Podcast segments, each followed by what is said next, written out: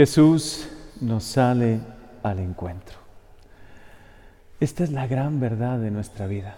Este Dios bueno, misericordioso, el que ha hecho todo con tanta grandeza, con tanta belleza, de verdad te ama. Y te ama personalmente. Y por eso te sale al encuentro. Él ha decidido asumir nuestra naturaleza humana. Tener un corazón como el tuyo y como el mío.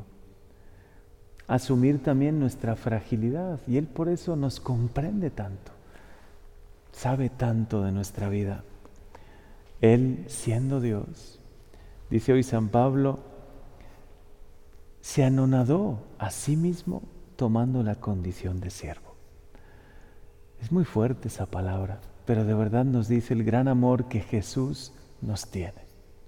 Hacerse nada, hacerse menos, abajarse hasta nosotros para, para estar cerca, para comprendernos, para acompañarnos, no solo desde el cielo, interceder por nosotros, guiarnos, inspirarnos, sino quiere estar cerca. Quiso venir a esta tierra, pisar este suelo, trabajar como nosotros, vivir nuestra vida. Es impresionante esta palabra de San Pablo, anonadarse, hacerse nada por amor a nosotros. Y todavía lo recalca con un segundo verbo, se humilló a sí mismo. Y aceptó incluso la muerte de cruz por amor a nosotros. Dos palabras, dos verbos que hoy nos permiten reflexionar, nos permiten agradecer el infinito amor que Jesús nos tiene. Si hoy vives algún momento difícil, tristeza, te sientes solo, sola, vives ese momento que a veces llega, ¿no? Inesperadamente, que podemos llamar depresión, que se juntan las dificultades, se juntan momentos difíciles. Quiero que sepas que el Señor de verdad te sale al encuentro. Él te ama profundamente y te acompaña en tu dolor, en tu sufrimiento, en la enfermedad, en lo que puedas vivir. Siéntelo hoy muy cerca y sin duda estas dos palabras, estos dos verbos, anonadarse, abajarse hasta nosotros y humillarse, podríamos también, además de experimentar ese amor tan grande de Jesús por nosotros y que nos anime y nos dé fortaleza, sin duda se debe traducir como en actitudes, actitudes para también nosotros vivir ese amor, esa misericordia con los demás porque el vivirlo también nos permite experimentarlo más. El dar ese amor tan grande que recibimos nos permite continuamente que ese amor se extienda a toda nuestra vida. Si precisamente vivimos ese momento difícil, qué oportunidad tan grande para acercarnos a los demás, para vivir estas tres actitudes que también el Papa Francisco hace poco nos recordó acercarnos a los demás para servirles, como hace Jesús con nosotros. Comprender, comprender la realidad de los demás. A veces estamos tan metidos en nuestra vida, en lo que vivimos, en nuestras circunstancias, que nos resulta difícil comprender a los demás. Y esto se aplica para el matrimonio, para nuestras comunidades, nuestros grupos parroquiales, nuestras amistades.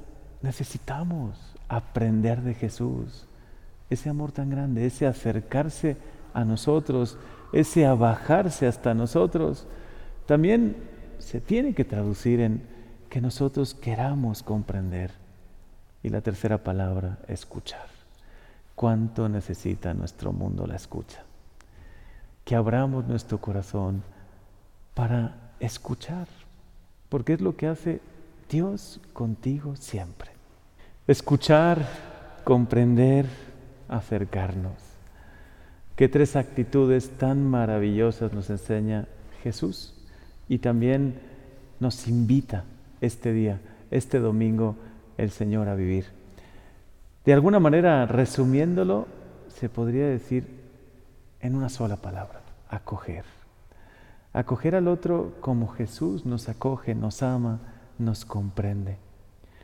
Hablando de acoger, me impactó muchísimo la historia real de este joven, Michael Orr, que lo han hecho película, Un sueño imposible. Un chico de los suburbios que no tenía ninguna esperanza en su vida su mamá drogadicta, él también estaba en un ambiente realmente difícil.